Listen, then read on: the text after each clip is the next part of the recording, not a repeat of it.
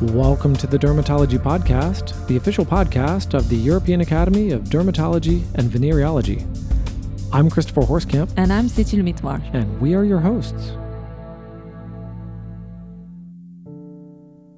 When COVID 19 became a pandemic, the EADV quickly took action to create a webinar series, Dermatology During a Pandemic, where doctors were sharing their experiences as they were discovering new symptoms of the disease and helping patients manage their health in a time of overextended healthcare resources. In the last week of 2020, the EADV held a new webinar revisiting these topics with updated information and showcasing experiences and lessons learned by the EADV affiliated doctors and relevant professionals. Topics included skin manifestations, surgery, dermato-oncology, teledermatology, patient care, tips on vaccines, emotional intelligence, and even the experience of residents on the front lines in the COVID hospitals. The webinar covered two different aspects of dermatology during the pandemic in the last episode of this series, we covered the scientific and medical side. This episode delves into the human element and preparing for the next phase, the vaccination effort. We tracked down Professor Myrto Giorgia Trakatelli, the chairperson of EADV School, EADV's Education Committee, and we asked her about the two very distinct parts of the webinar. This happened because uh, in the beginning we wanted to share uh, knowledge about our, our field. You know, we wanted to share medical knowledge because it was our first need to know about the disease, to understand the disease, or to understand how we can better work. So the teledermatology was about our our uh, impact as physicians and how to be better in what we do. But as COVID uh, continued and as uh, things became more difficult, we saw that the need was not anymore just knowledge on technical or practical and or scientific things was also to share a way to handle the psychological impact and uh, to find a better way to exist in these uh, scenarios and this this was uh, after discussing with uh, the Goleman Institute with Michele Nevarez. I said, Michele, I would really want to have a a webinar on, on emotional intelligence and how can this help can help dermatologists. And she said to me you know what Myrto? I can even do three if you want. Do a series give more information and we can open it to all healthcare personnel. And i said fine. Eadv will offer it to everybody. This is very important. And Goleman will support these uh, these actions. We're going to catch up with professor Trakatelli at the end of this broadcast. Now let's revisit what happened in that webinar. Dr. Stella Siskou was a resident in Greece and redeployed as her hospital quickly adapted to take care of COVID 19 patients. I will be sharing my COVID 19 experience as a resident. Um, so, in late October, early November, Greece saw a steep rise in COVID 19 cases. Um, the burden of disease was more prominent in the northern Greece, uh, where I live and work. So in our hospital, we had initially 40 patients with COVID 19, and in a matter of two weeks, uh, this number increased to 220. So um, eight COVID 19 wings were set up in the hospital urgently, and due to shortage of staff, um, some of us had to be redeployed. So I was redeployed on the 9th of November, and my wing, just to give you a rough idea, um, we were treating 45 patients, four of them um, in respiratory high dependency unit. And as you can see, the staff uh, was from various backgrounds. So it was a mixture of uh, specialties. We had gynecologists, urologists, plastic surgeons. It was basically a chaotic situation. There are negative things that came with the experience. So it was the fear of, infection uh, of transferring something to our families. It was uh, the fear of doing something wrong to the patient. We had received no formal training.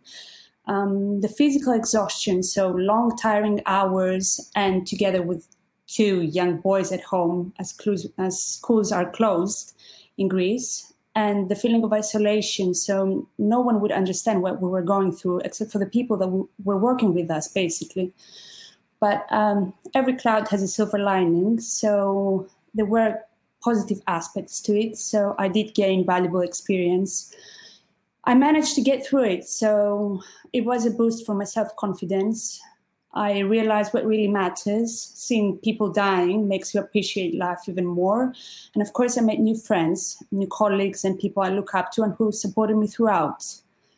And there is a very interesting article um, Stanford and Mount Sinai, uh, which basically says that uh, we need to understand uh, the sources of anxiety among health co- healthcare workers during the pandemic in order to develop targeted approaches for these concerns. And these concerns uh, can be basically organized into all of these that you can see within the circles. Uh, these are especially true for us residents, not only during the pandemic, but uh, for always. So, from where I stand as a resident, I would like to be heard, protected, prepared, supported, and cared for. Dr. Siskou's words were very powerful, a very real look at what was happening, and in some places continues to happen for residents and doctors who have been redeployed under similar conditions. But in the meantime, we are now looking at a massive rollout of COVID 19 vaccines. Dr. Sarah Walsh presented tips on vaccines as we look forward, but also mentions the importance of awareness of staff well being. Um, so, yes, I would hope that my two tips are good news stories. And the first is, of course, related to the vaccine.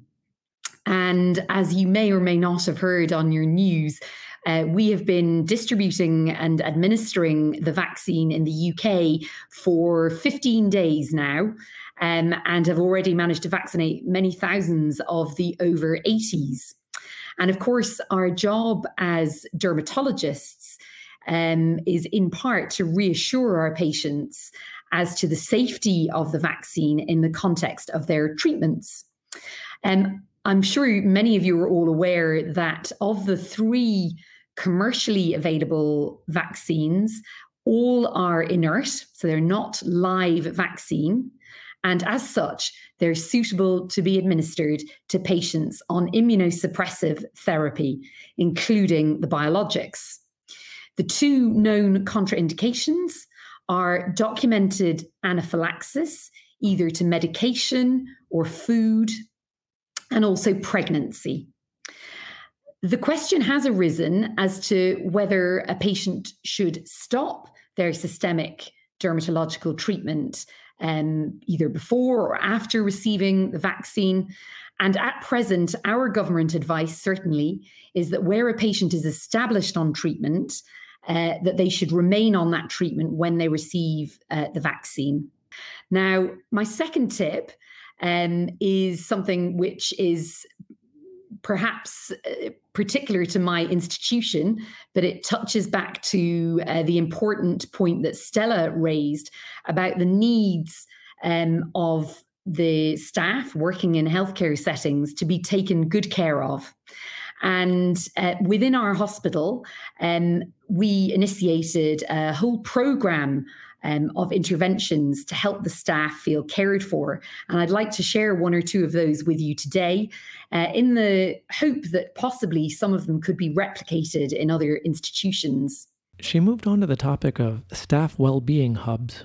These were places that any member of staff, nursing, administrative, medical, could go just simply to take a break, to get some air, to get away from their clinical area and maybe have a bite to eat or a drink, pick up the newspaper, and recharge their batteries.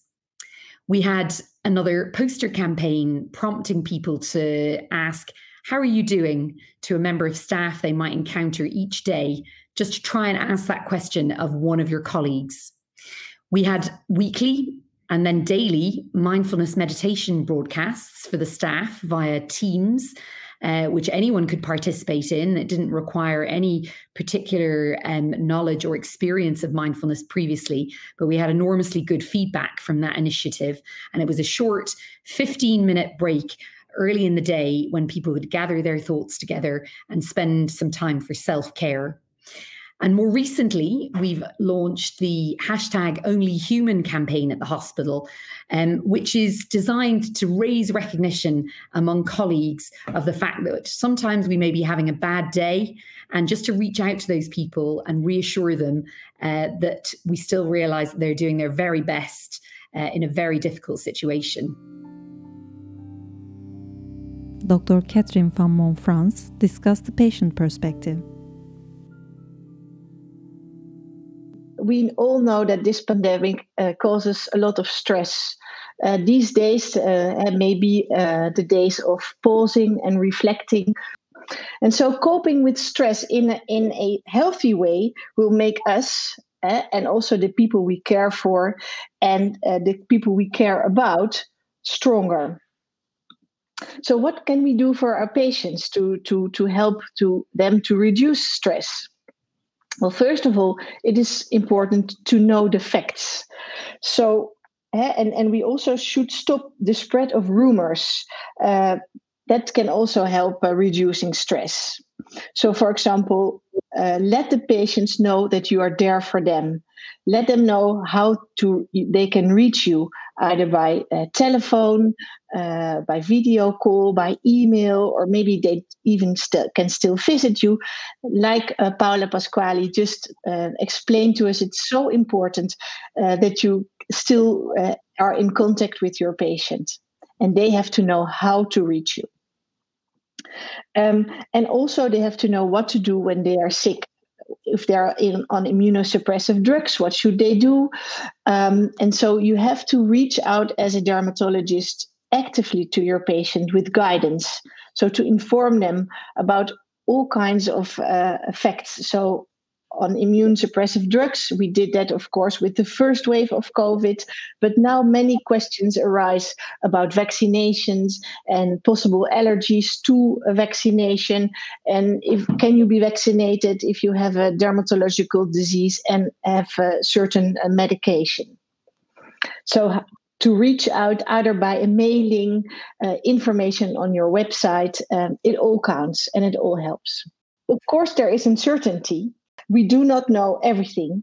Um, but that is uh, inherent to our profession and it's also part of life. And so, if you are just open about the uncertainty, it helps, and it also helps to to to to have hope. So then, secondly, uh, we can take care of the mental health of our patients. So ask your patient just a simple question. So, how are you? How are you coping with COVID these days? And then listening to your patient um, uh, also, if we have time constraints, uh, uh, it should not be an excuse uh, uh, not to know their needs and to know their questions. So, just a short and simple question uh, is, is already very important. And what else can we do?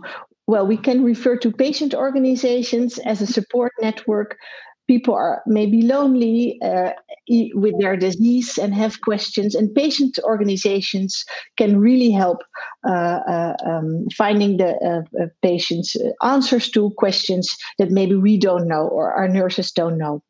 So what else?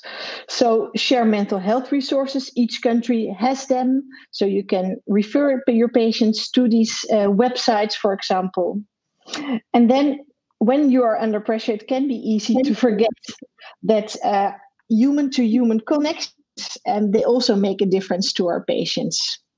So, uh, with caring, we can induce a placebo response. Uh, we already know that, uh, although we do not offer an intervention. And furthermore, we can validate what the patient feels, and that occurs if a patient experiences your acceptance and your understanding. And so, also nonverbal communications may help here. And um, and, then you have to think, for example, about eye contact or just a touch. And also, a touch with a glove uh, can make a difference. Ms. Michele Nevarez from Goleman EI brought a perspective highlighting emotional intelligence. We have heard from all of the speakers, and you have experienced yourself, I'm sure, so many times this past year of having that feeling of the rug being pulled out from under you, or the things that knock you off center. I know for me, it happens daily. Um, and it's just a matter of in those moments figuring out what do we do? So when we look at what can we do when we're knocked off center, on the one hand, we have the ability, this unique ability as human beings to activate our own capacity for awareness. But it turns out that does also take some presence of mind for us to do, right? So that we're not carried sort of downstream by our own emotions or our patient's emotions or their you know even our our their families emotions right? And so uh, sarah was talking about uh, these sessions where you can just practice mindfulness or noticing your attention and presence of mind and training really training the brain to be able to not only focus on where you place and want to hold your attention, but in those moments where you most need to tread carefully and skillfully that you can. And so, our cognitive control, or something we call our emotional ba- balance, is what allows us to do this at a, at a brain level.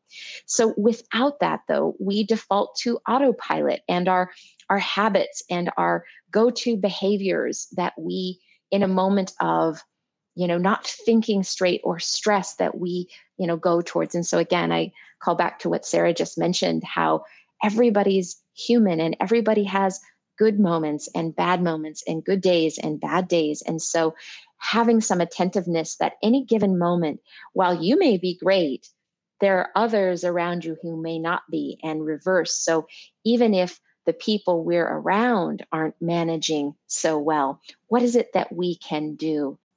So emotional balance has three components. It has to do with not only how quickly we recover when we have had the rug pulled out from us, or we are simply encounter, you know, encountering a situation that is different than we expected.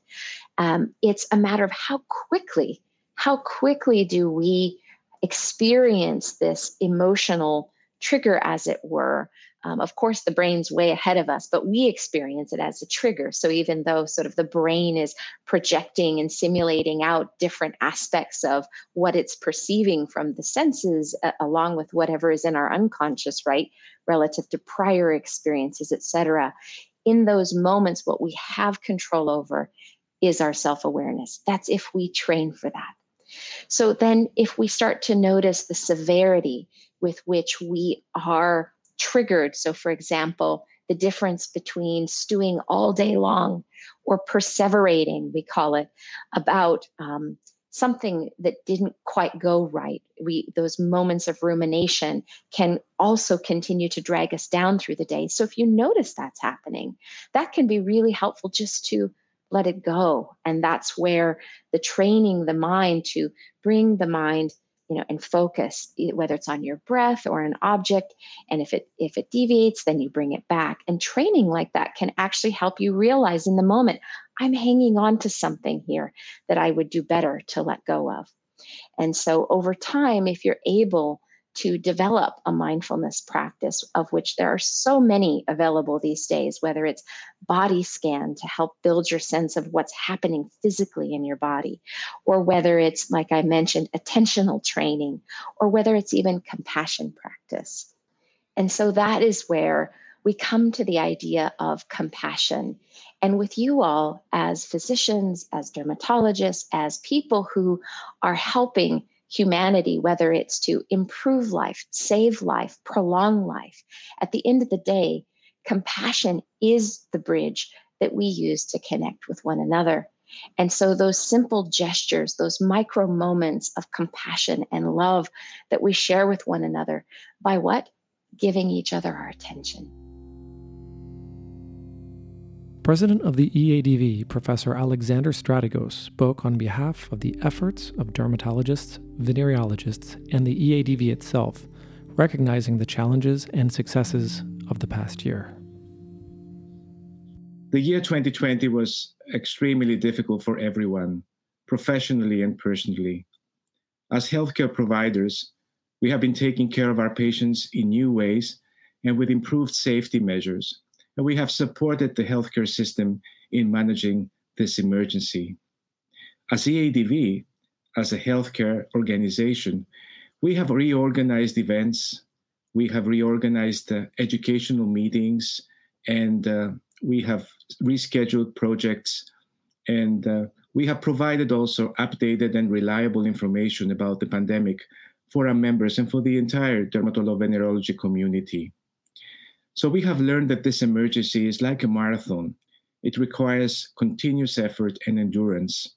But we have also learned how to face this challenge step by step by adapting to the new normal and by keeping alive the exchange and the sharing through alternative channels. And what we have experienced here in the ADV is a sense of getting together and a sense of community, of a big family of professionals. That's, I think, a very important lesson. The ADV remains committed in advancing excellence in patient care and in ensuring that we will continue the exchange, the learning, and the sharing of our ideas and experiences in the best possible way for our members and for our colleagues worldwide. Looking back, it was a very well attended webinar that's gotten a lot of buzz and, of course, a lot of interest. Today, we are joined by Professor Myrto Giorgia Trakatelli to discuss it a little bit more. Professor Trakatelli, thank you for joining us. Thank you for having me with you. Hello to everybody. How did the idea come about for this larger COVID webinar series? So, we, we were in a committee meeting and we all uh, were saying that it was so tough being isolated. And then um, Bibi van Montfrans actually brought up the idea of having a uh, sharing our experience all over Europe. And uh, all the members were very keen on helping and bringing in their knowledge and their personal time and uh, doing the first webinar. And then we kind of discussed, and uh, I took it further and I said, you guys, why not have a series? Why not have something coming up so people would know and expect it and they would know that we are there for them, uh, not only as a, a, scientific society, but also as colleagues and friends. How did the committee move so quickly to create this series? This was a, a, a unanimous decision, and everybody put so much time and energy. This is how we moved fast. It was because everybody uh, did the best they could and they put extra time and effort even during moments where they did not have the time because they were doing covid shifts some of them. So this was a very special webinar series. What is really special about this webinar series is that it's a series uh, that was born out of uh, solidarity and out of the willingness of people to help and support their colleagues all over the world giving freely not with any honorarium, their time and expertise to create this series. And I really want to thank them all here deeply. And the committee itself was very supportive, as you mentioned. Who is currently on the EADV school committee? So it's Paola Pasquali from Spain, Sarah Walsh from the United Kingdom, Bibi van Montfrans from the Netherlands, Deva Jasetienne from Lithuania, Elena Rossi from Italy, and our junior member, who is uh, Stella Siskou from Greece, who is actually my resident. What was the response of the EADV leadership when it came to these webinars? Actually, we, we created the first uh, webinar and they were they were very happy. They were thrilled with it. They were more than thrilled. I think they were supportive and they even did more than support it. They embraced it themselves personally. So we were lucky to have in the webinars the presence of our past president, Carle Paul, who participated in the emotional intelligence webinars and contributed his own experience. And we also had our current president, Alex Stratigos, who even organized an oncologic uh, webinar on COVID and uh, was the one that uh, greeted people in our last uh, uh, COVID webinar of the year. So the leadership was there also our CEO, Martin de Sutter, was very, very keen on giving all the resources possible for us to support the creation of this webinar. So I, I can say that the leadership was there and they were very supportive. Excellent. And let me be clear here by saying the leadership is not just the three names I mentioned before, but it's a, the entire executive committee that was facilitating and encouraging our webinars. Mm-hmm. And here I want to thank them and I also want to thank for the great support the organization and especially Ricardo Leite, our officer. And for those out there who might be interested one day in becoming part of the EADV school committee, what's the dynamic? The school committee is actually a big family. We are all working together. It's a wonderful environment. Everybody's so active and everybody's so giving. And uh, we are very lucky to have such a good team. I'm very happy to be part of this team. And looking to the future, are there going to be more webinars about COVID 19 in 2021? So, as long as there is COVID and as long as there are things happening that uh, people should get informed about, there is always the possibility that uh, the education team will strike again with a new COVID episode. Uh, so, it, it depends on what will happen and what will be needed. Definitely, there might be some interest in the vaccination. Let's see how this evolves around Europe and what the new things we have and we need to share. And why not? Perhaps uh, people should stay tuned for that. We would like to thank Professor Trakatelli for joining us, along with everyone who supported, spoke at, and attended the webinars. We also thank you, our listeners, and look forward to sharing more research, interviews, and news about dermatology and venereology. So until the next time, take care of your skin.